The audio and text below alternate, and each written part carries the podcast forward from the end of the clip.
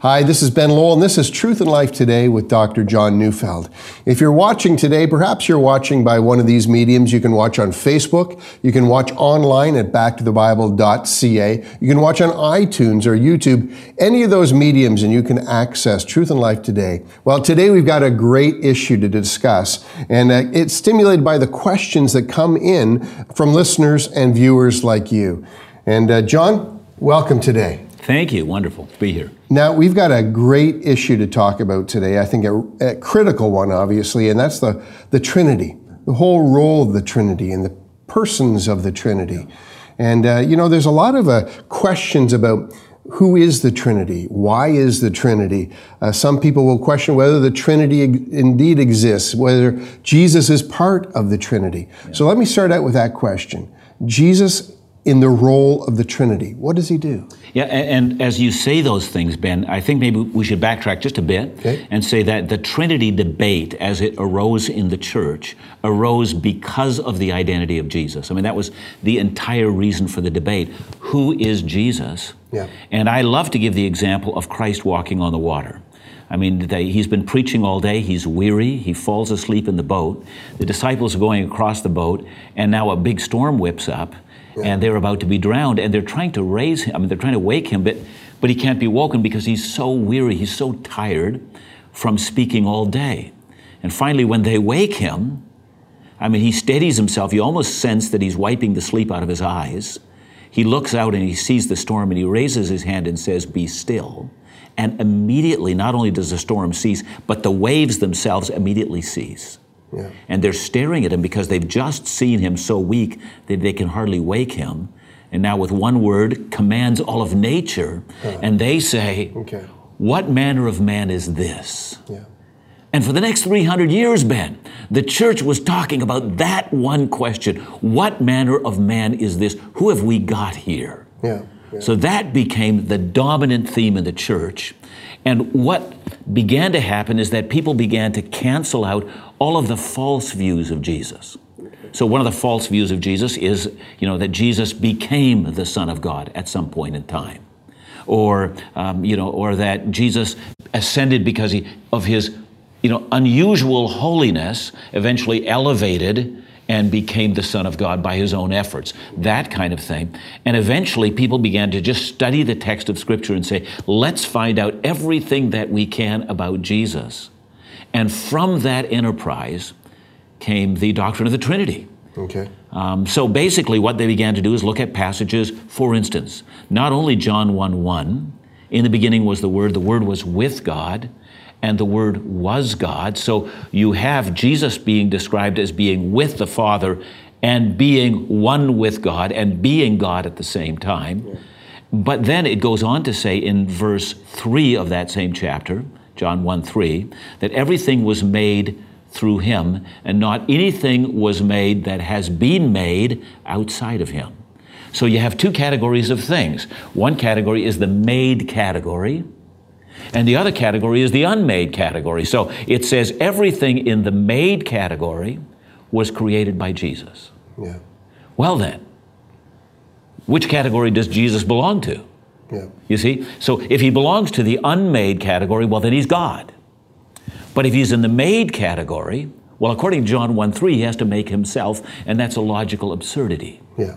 So the only option is you've got to take Jesus in your thinking from the made category, the created category, to the uncreated category. And of course, you go ahead to John 8 58, where Jesus is in debate with the Pharisees, and uh, they're, at, they're talking about Abraham. And he said, Abraham rejoiced at the thought of seeing my day, he says to the Pharisees. He saw it and was glad. And then in response, the Pharisees say, Well, you're not even 50 years old and you've seen Abraham. And you know Jesus' response, John 8 58, I tell you the truth, before Abraham was, I am. Amen. Not I was, but I am. He's actually quoting from, from Exodus chapter 3, where Moses is standing at the burning bush and he says, when I go back to, to Egypt and they ask me, what is this God that has sent me, you sent me? What shall I say is your name? And God says, I am that I am. Okay. And so Jesus claims the very same title that the God who met with Moses claimed.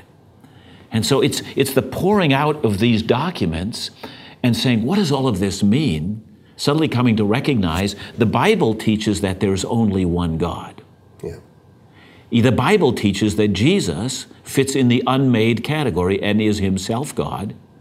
And yet, the Bible also has Jesus saying things like, well, he's praying to the Father, and then he says, I can do nothing of my own accord. I only do what the Father tells me to do. So it shows Jesus in his earthly mission in submission to the Father.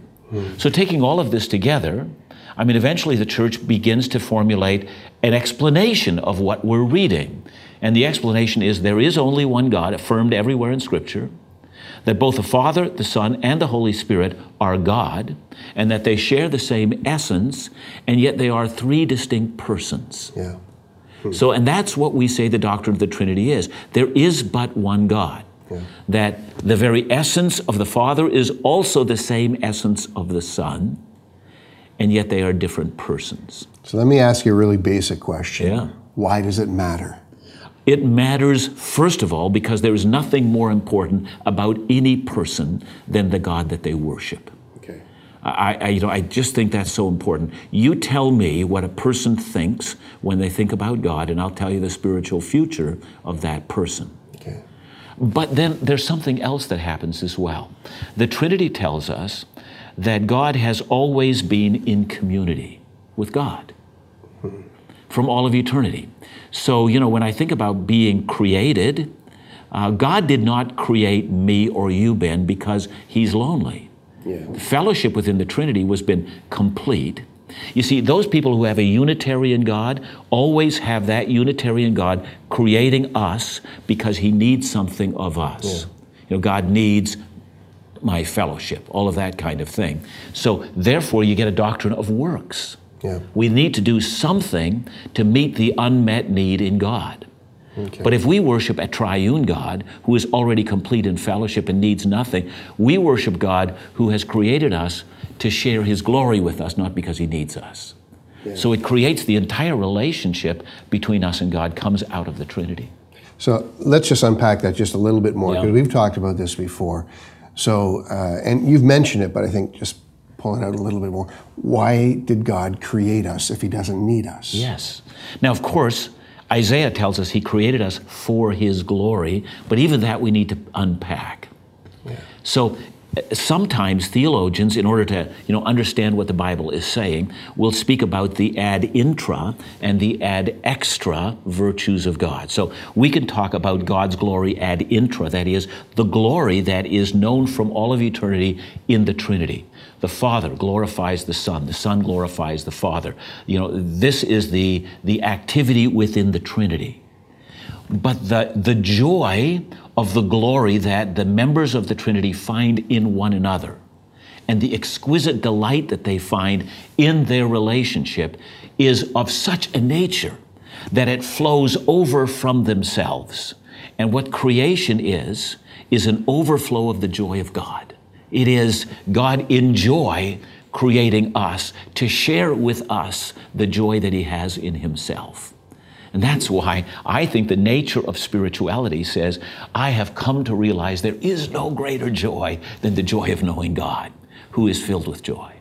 Now, I want to throw out a, a, a, real important name, or maybe it's probably a new name to a lot of people, but the name of Athanasius. Yes. Okay. Tell me who he is. Tell me his significance to this whole issue of the Trinity. You know, I'm, I'm waiting to shake that man's hand in heaven and to hug him and to thank him for fighting a battle for the salvation of generations of men and women after him and the truth of the church. Athanasius' time, which is in the early 300s, okay. there was a great debate. And there were people that were running around saying that Jesus is a created being. So they put him in the created category. Once you get Jesus in that category, you're not going to have justification by faith anymore. Right. So, you know, they have these, the, and so the, the, the, bishops from the entire known Christian world met together at a place called Nicaea, and they decided to debate the matter of finally putting to rest what is the nature of the Son. And uh, so you've got a very strong bishop who's persuading people that Jesus is a created being. And Athanasius is at that time a young man. And he, and he begins to stake his case on Scripture. And slowly, as he takes, as a young man, the bishops of Christendom through Scripture after Scripture after Scripture after Scripture, yeah. you can see one mind being convinced after another after another, so that in the end, it was unanimous. Jesus Christ is the uncreated creator. Hmm. He is the eternal Son of the Father. And it was because it was settled there. Now, of course, uh, the emperor of Rome actually didn't side with Athanasius okay. and excommunicated him from the empire. Athanasius ended up being persecuted. He was hounded. I mean, he lived a miserable life for his work of having done his scripture work. But thank God that he set us straight. So Athanasius is someone we owe great thanks to. So, what is the Athanasian Creed? Yes, I have a copy of it here before me, and it's a more updated version. Okay. But here's what it says Whoever desires to be saved, it says, should above all hold the Catholic faith. Now, when we say Catholic, we're not saying Roman Catholic, we're saying the universal faith. From Jude, it's the faith once for all delivered to the saints. There is one faith for all of God's people. Okay. That's what the word Catholic means. So it says, anyone who does not keep it whole and unbroken will doubtless perish eternally. That's how strongly church leaders felt this issue of the Trinity was. So they said, here, this is the, the Catholic faith, that we worship one God in Trinity and the Trinity in unity, never blending the persons nor dividing the essence. Now, you think, what does that mean? So let me read a little bit further. For the person of the Father is a distinct person the person of the Son is another. The person of the Holy Spirit is another. So we understand that the Father, the Son, and the Holy Spirit are distinct persons, and there are also unique roles that the Father plays, that the Son plays. So the Father plans our redemption. The Son he accomplishes our redemption by dying on the cross, and the Holy Spirit brings our redemption to bear by drawing us by the power of the Holy Spirit. So there are unique roles that they play, for instance, in our salvation. These persons are distinct, and yet we also know that, and this is what the, it goes on to say, the, uh, that the, not only is there a distinct person, but we also say that there is something about their essence that is the same in each one. The Father is uncreated. The Son is uncreated. The Holy Spirit is uncreated. The Father is eternal. The Son is eternal. The Holy Spirit is eternal. So, what we are saying is that in essence, they are one, yet in personhood, they are distinct. And these three persons are the one God. So, one of the, our, our viewers uh, wrote in asking us about the oneness doctrine. Now, what is that? So, the oneness doctrine is a denial of the Trinity. Okay it will say that Jesus, that Jesus is the Father, the Son, and the Holy Spirit. And so they will deny that there is a distinction of persons. Now, of course, the minute you hold that, you can no longer read the Bible anymore. I mean, what do you actually do when you have Jesus in Gethsemane saying to the Father, If it is at all possible, take this cup from me? Who is he praying to? Yeah.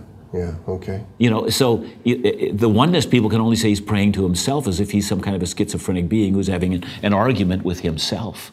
But he's hmm. actually praying to the Father because in his role in the incarnation, by become fully flesh, he submits himself to the Father unto death, and therefore he's going to the Father and asking the Father, if is it at all possible, take this cup from me.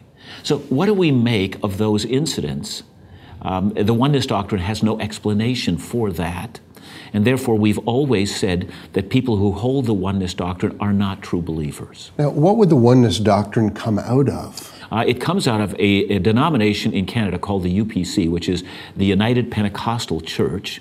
This is not to be confused with the Pentecostal Assemblies of Canada, for instance. Okay. So the, the, the run of the mill Pentecostals are biblical, Christ centered believers who hold the doctrine of the Trinity, but there has been a, a heretical offshoot, and sometimes it's confusing to people. It's called the UPC, and it is not a Christian church. So that would be an example of oneness Pentecostalism, for instance. So, does the Trinity make a difference in how we go about our daily journey? One of the things that Trinity does for us is it tells me the importance of relationship. You see, God is relationship. And He has created us in His image so that we also desire relationship. One of the things that I learned from the Trinity is it's not possible for me to conduct my own spiritual growth and be disconnected from the church, from fellow believers with Christ, and seek unity and relationship with them. So if me as a layperson were to talk to somebody else about the Trinity, Yes. How would I describe it to them? Well, I'll say this as a starting point. You know, there are things about God that are not repeatable anywhere else. God is unique and unlike all other things. I mean, what else do I know that's eternal? God is eternal, He alone. So He fits in a category by Himself. So I always resist, for instance, you know, uh, using the example of water. It comes as liquid, it comes as vapor, it comes as solid, and say, you know, God is like that. Well, that's actually an ancient heresy called modalism. Sometimes God appears in the mode of Father, Son, or Holy Spirit. It's actually an error to speak that way. So I always begin by saying there are no points of reference for the Trinity, but that doesn't mean that we can't understand it at least partially. The best illustration that I think that we should use is the illustration of a son. You have two sons, Ben. I have one son. Um, I always say, you know, when I tell you about my son, it shouldn't surprise you to say, or for, for you to hear, that my son is not a giraffe that my son is fully human because my son shares fully in my essence. So if the Father has a Son, and the Father is from all of eternity, if the Son shares in his essence, then the Son also must share in his eternity. So when we say that Jesus is the Son of God, we are saying that he is the eternal God. You know, this is a critical conversation and, and one that uh, we would hope that people would continue to understand the Trinity and the, and the importance and significance of the Trinity to our faith. Thanks so much, John, for sharing with us today. Thank you. We hope you're enjoying the new Truth and Life Today show with Dr. John Neufeld. Be sure to subscribe so you never miss an episode each week. But we want you to be involved in the show. To submit your own personal questions to Dr. John, you can email us at info at backtothebible.ca or find us on Facebook by searching Truth and Life Today.